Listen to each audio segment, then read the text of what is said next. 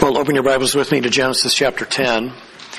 And we are continuing in this genealogical look at the sons of Noah and so as we've looked at the sons of Noah last week beginning where there was a bunch of introduction that we did and it's still somewhat important for us to hear this for those who weren't here to, last week and are hearing this for the first time. I'll go through this very, very briefly. I would encourage you to listen to last week's message only for the section that I will just reference. I really won't even get into it that relates to the um, the consistency between languages of the East and languages of the West, the fact that there is a central connectedness that is there. It's found here in Genesis 10 and 11. I thought it was a fascinating point. And so as we looked at this introduction to the sons of Noah, we need to remember that this is a selective genealogy. Moses is not concerned with providing a detailed list of every son and every grandson and every great great grandson. He wants to highlight the most important and influential people that will impact the life of the nation of Israel, most especially as the nation of Israel is newly formed in the wilderness waiting to go into the promised land. So this selective genealogy is true here as it was as we looked at the line of Cain and especially the line of Seth. Each of those are selective and not to be considered an exhaustive exploration. What Moses is concerned with is providing a picture for modern Israel. As I mentioned, they're on the verge of entering into the promised land as Moses has written this, even though he's taking us all the way back to the beginning of history. So if Moses did write this during the wilderness wandering, as many suppose, and he is painting an ethnic, national, geographical, and political picture for the world that Israel is about to enter into under the leadership of Joshua. Moses is also concerned with connecting the promise of God that was given in Genesis 3.15 when the seed of the woman would eventually crush the head of the serpent and he is making that connection all the way back from Genesis 3.15 and to what Israel is eventually going to experience with the coming of the Messiah, the Savior, who is going to crush the head of the serpent. That promise is fulfilled in Christ, but that promise that we know and enjoy and look forward to its culmination of in our lives flows through the nation of Israel, the, the one to whom God gave covenants and promises and adoption, the law, the scriptures, the ministry of proclamation initiated with the covenant that God is going to make with Abraham. So he is making a connection through Abraham to the nation of Israel and to the promise of Genesis 3.15 of the past. It's also important to remember that this is not in chronological order. What we're seeing here in the table of nations through Genesis 10 actually comes to pass after the Tower of Babel when God scatters all of these peoples all over the world. It is then that these nations are actually established. So part of the goal here is to communicate a common common ancestry between Israel and all of the nations that will eventually come from these three sons of Noah. All of humanity traces its origin back to the sons of Noah, regardless of the current modern ethnic, national, geographical, political differences that may exist. Yahweh is the God of all peoples, not just Israel. That is why they were given the ministry of proclamation. That is why we as Christians are given that same ministry today. That leads us to this reality that there is a common Savior. All the nations of the world have come from the three sons of Noah. All have a common ancestry and possess the need for a common Savior. So as we look now at the sons of Noah in review, the first one we looked at was the sons of Japheth. Last week we looked at the seven sons of Japheth, who is the father of what is called the Indo-European nations. Of these sons, only the line of two grandsons is developed. Again, Moses' primary purpose is preparing Israel of his day for the world they would, they would enter upon crossing the Jordan River into the promised land. Now, a little bit of a picture. Hopefully you can see this. The green here is primarily going to be the descendants of Japheth, and they eventually went up into the Indo-European nations. So all of this up here is considered Indo-European.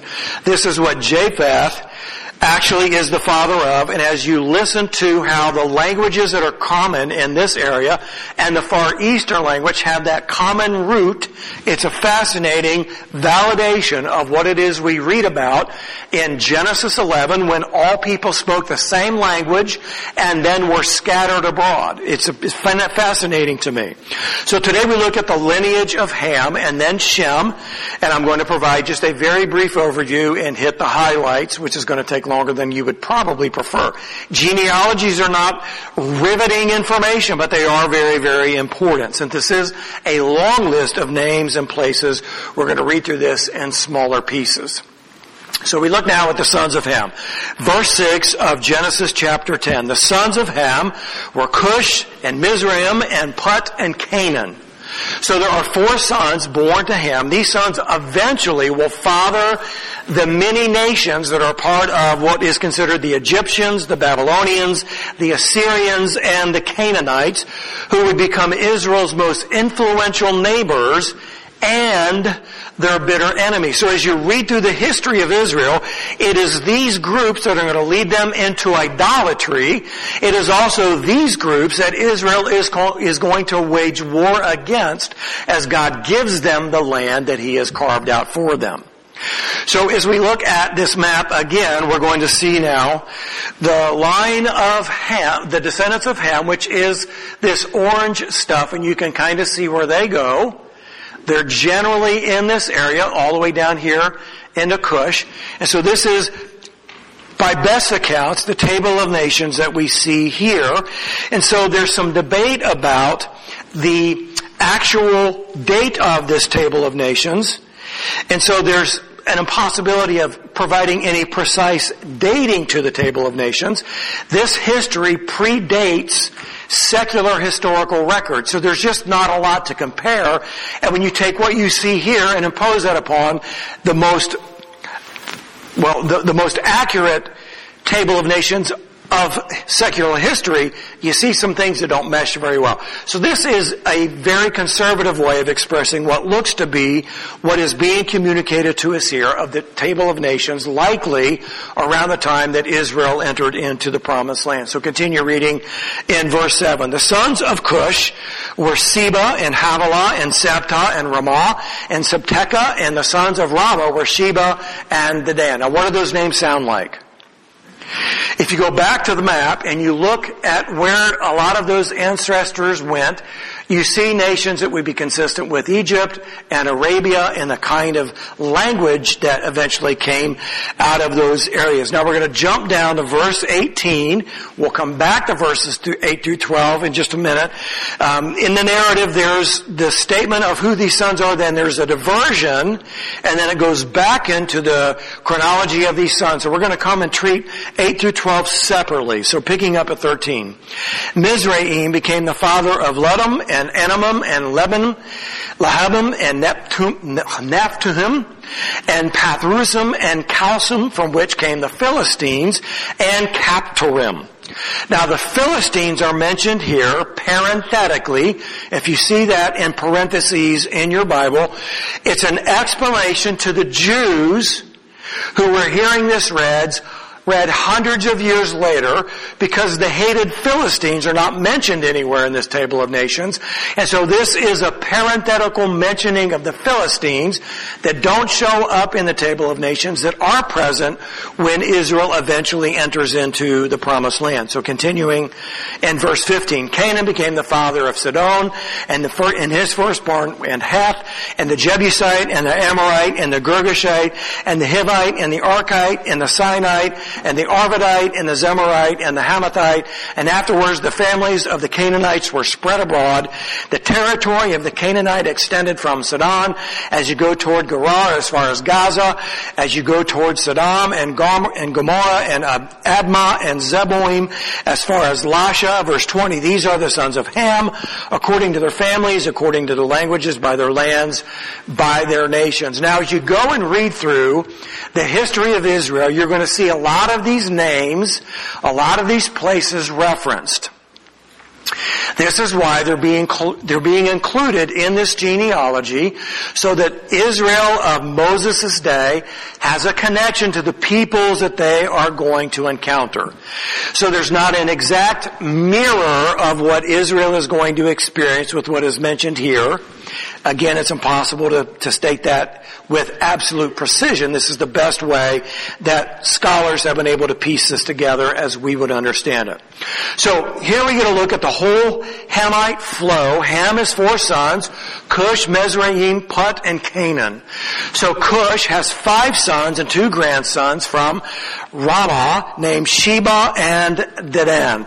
The others are not really broken out with a ton of detail. So the seven names associated in verses 13 and 14 are families and not individuals. That's a really important distinction for us to make because we might look at this as a single person and say, well, how could all these people throw out a single person? It's actually a family. It's a much larger group than would be just an individual. So for example, if you were to say the Canes, we're not talking just about Bob and Janet, we're talking about all the Canes everywhere from Bob and Janet's line as that multiplies and gets broader as that gets worked out over the ages. So Mizraim, anytime you see the I am ending, it's an ending that means a people, not an individual. Later on in this genealogy, you, genealogy, you see the ites. Well, ites or ims refer to people groups and not just individual. The Canaanites, the, the Girgavites, etc., etc., etc. Those are peoples, not just individual. So now a couple of highlights here, and highlights are really all we have time for. Cush is the Bible's name for Ethiopia. So Ham's people went south.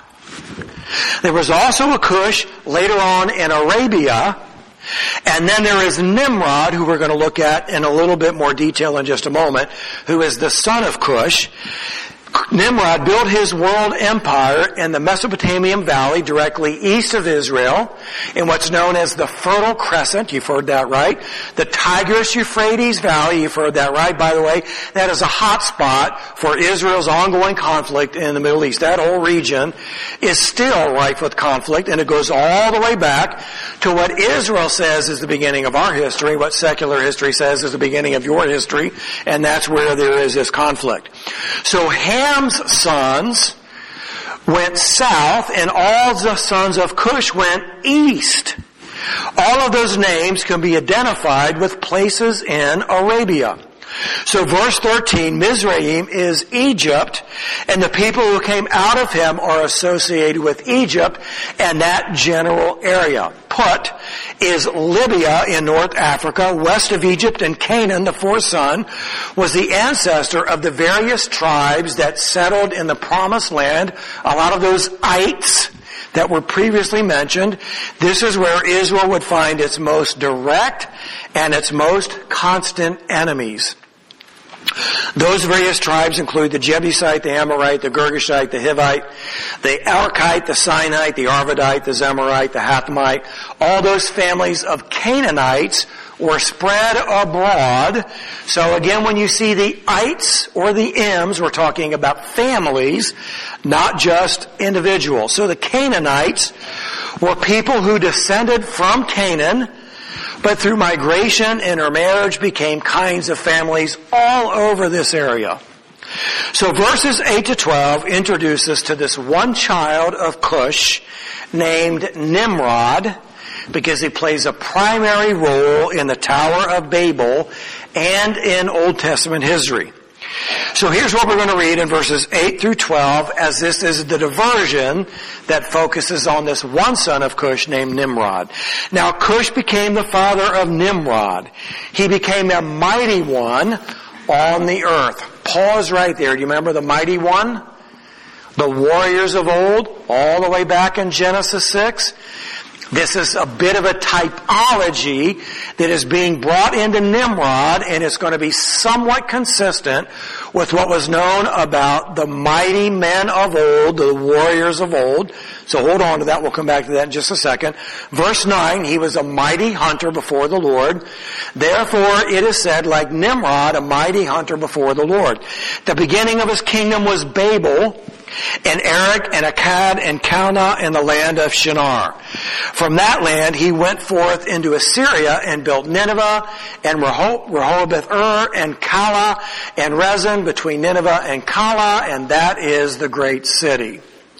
So in the middle of this genealogy of Ham, or the flow of families were introduced to Nimrod.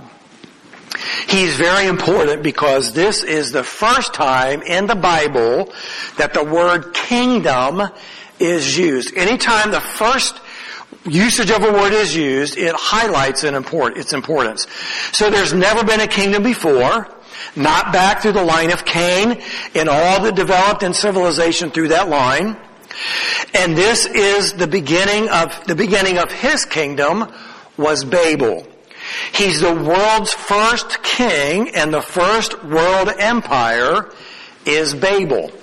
So his power is highlighted in verse 9. He was a mighty hunter before the Lord. Therefore it is said, like Nimrod, a mighty hunter before the Lord. Now when we see that phrase that is expressed there, we might think he's very skilled with the bow or with the sling or with the rock or with the spear or something. But there's a lot of argument that we're not going to really dissect. There's a lot of argument to believe that this phrase actually refers to Nimrod being a mighty warrior, not a hunter of animals, but instead a killer of men. So think about this. Many believe that this is what this phrase is referencing, is that Nimrod was a mighty warrior, a mighty soldier, and as a mighty warrior, he was able to conquer people groups and build his empire. Empires are built with the acquisition of land, and in order to acquire land, you must conquer a people. So this is what many commentators, scholars believe is woven into this verbiage here, hunter of men, and some would prefer the translation of a mighty warrior, which indicates what is being referenced here. So as we look at chapter 11 and the Tower of Babel, the world that Nimrod built, that empire, is idolatrous, it has rejected God, it was rebellious, and it was thoroughly wicked. And as we study this, we're going to understand why God said, the intent of man's heart is only evil continually, and they are trying to do something that I'm not going to let them do. I'm going to confuse them and scatter them, and then all the different languages will be developed as these individuals migrate into the regions that we've identified on this map. So thinking about the reality that empires are built with the acquisition of land, and land requires the conquering of a people, wars today in our current world are being waged primarily over land, the history of that land, and the presumed rightful ownership of that land. The battle in the Middle East is about who does this land really belong to? Ukraine has been invaded by Russia because there's debate about who that land belongs to. China may or may not invite, invade Taiwan because China believes that land belongs to them. So all of this is woven into what is being played out today with empires being built, land being acquired, peoples being conquered, and this is what is take, what this is what takes place throughout all of history. Think about this.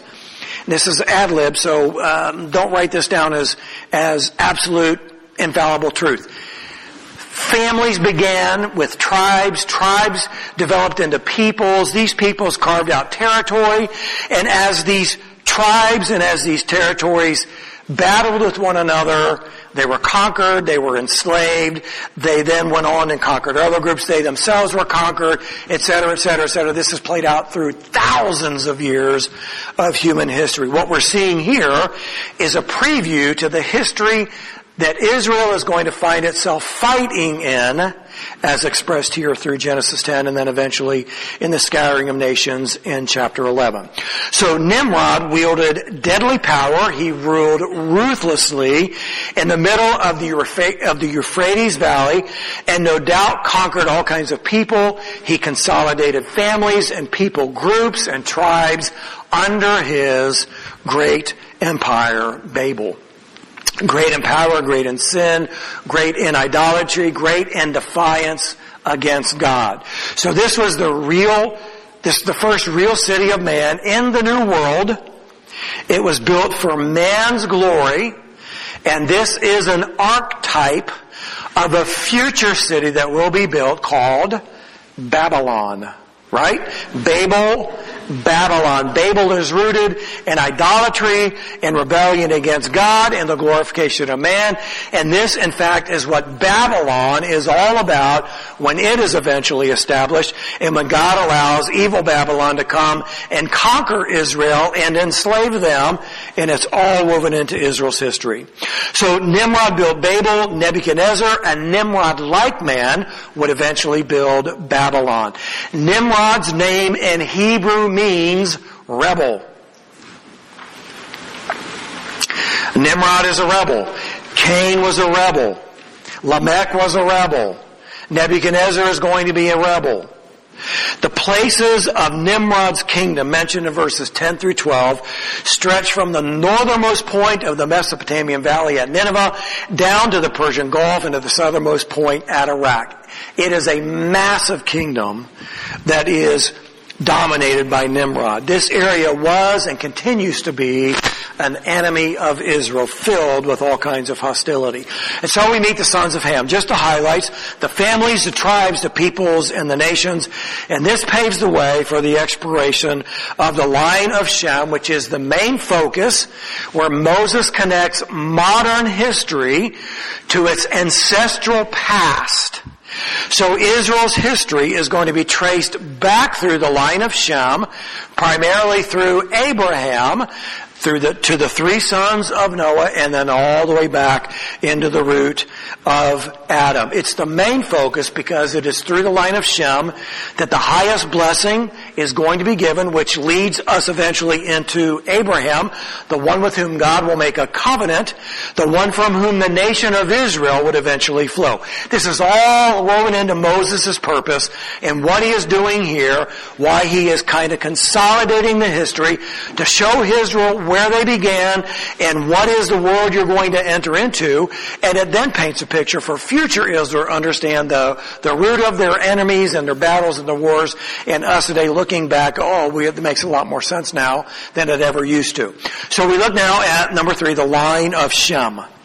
Verse 21, also to Shem, the father of all the children of Eber, and the older brother of Japheth, children were born. So immediately here in verse 21, we meet Shem, the father of all the children of Eber. Here's the first reference to a word that we hear all the time. Eber is in many ways the root of the word Hebrew. Now is that coincidental? When the nation of Israel is eventually called Hebrew, it's going to sound very familiar to the Jewish mind that we can trace our ancestry back to Eber, the child of Shem. From his loins will eventually come Abraham. So it is from Shem that the Semites come. You've heard of that? Anti-Semite? Semite, Shem is all woven in together. It is from Shem that comes all the sons of Eber who gave the name Hebrew to the chosen people. Verse 22, the sons of Shem were Elam and Ashur and Arpachshad and Lud and Aram. They all settled in the Middle East. Elam is the father of the Elamites, a name you're familiar with. You have the name Arpachshad. He is in the line of Abraham. We'll see that when we get to chapter 11. Lud, the father of the Lydians in Asia Minor. Aram is the father of the Arameans or the Syrians who play a major role in the rest of the Bible history and play a major role in the history today. The Arameans are the ones who developed the Aramaic language, which was very, very common within the world of the Hebrews throughout their history. Verse 23, the sons of Aram were Uz, and Hul, and Gether, and Mash. Do you know who lived under Uz, who came from the line of Uz? Job. Is your study in Paul and in Steve's class. So Job came from, Job came from Uz. Verse 24 and 25, Arpachshad became the father of Shelah, and Shelah became the father of Eber, the two sons born to Eber. The name of the one was Peleg, for in his days the earth was divided, and his brother's name was Joktan. So here we're introduced and highlighted Peleg, and Peleg means divided. So Peleg was around at the time of the Tower of Babel when the scattering took place. And so this is a bit of a prophecy that is being given here in this name, and it prophesies the division that is going to take place at Babel when God says enough is enough and I'm going to scatter you everywhere. So the rest of those names stretch from the descendants of Shem, Shem, the Semites, all across the Middle East. We'll look at a map in just a moment.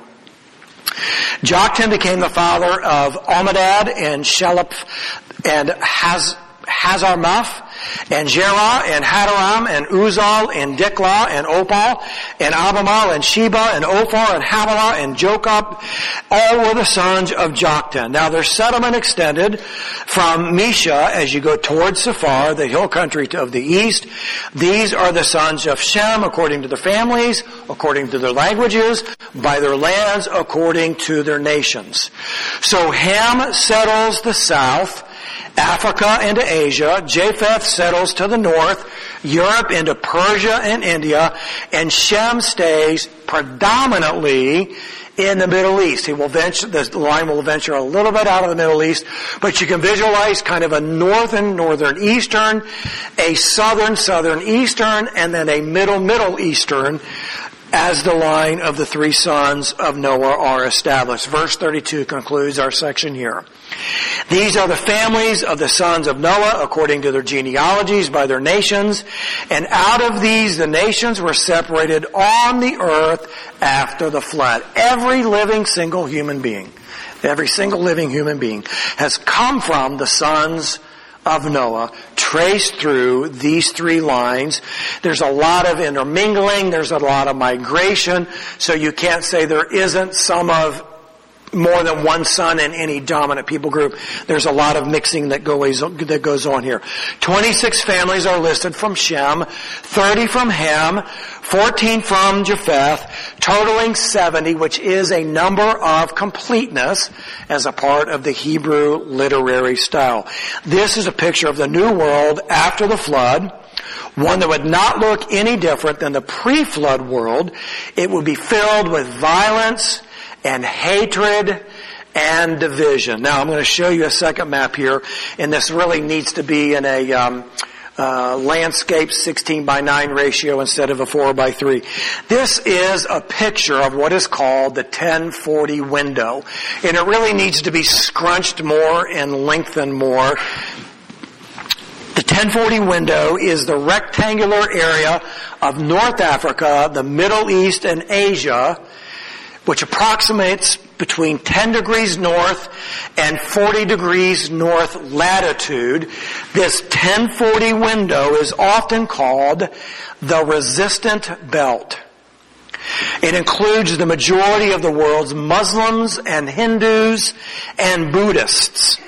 What was once the birthplace of Israel and by extension Christianity is now the most hostile world towards Israel and by extension Christianity.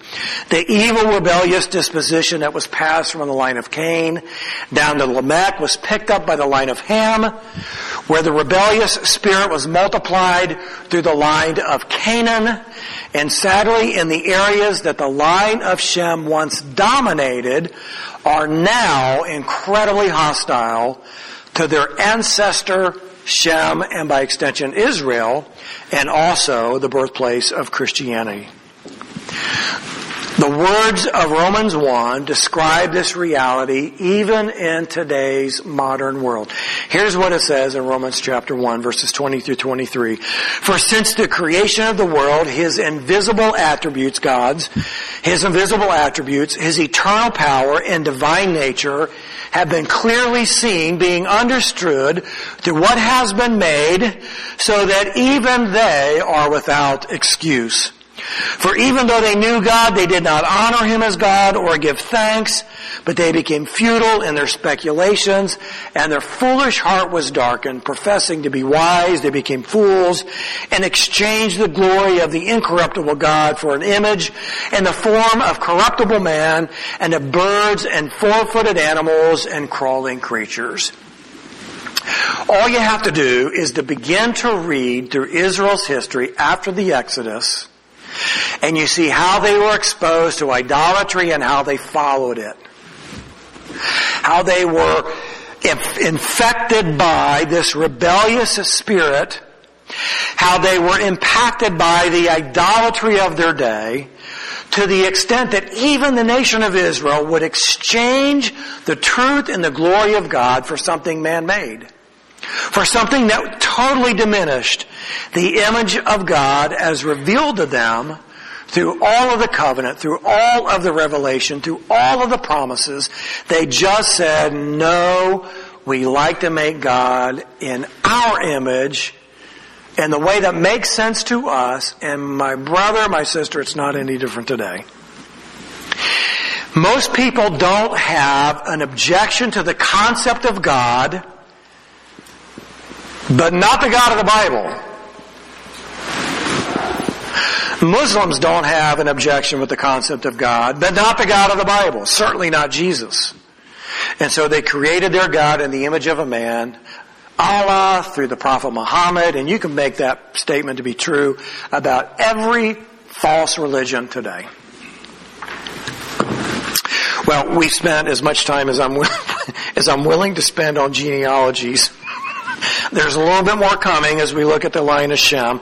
But this is just an overview designed to paint a picture for the world that Israel is going to enter into when they, when they enter into the promised land. And it will help them understand why things are the way they are why God told them to do what He told them to do, why they're being attacked by the peoples that are attacking them.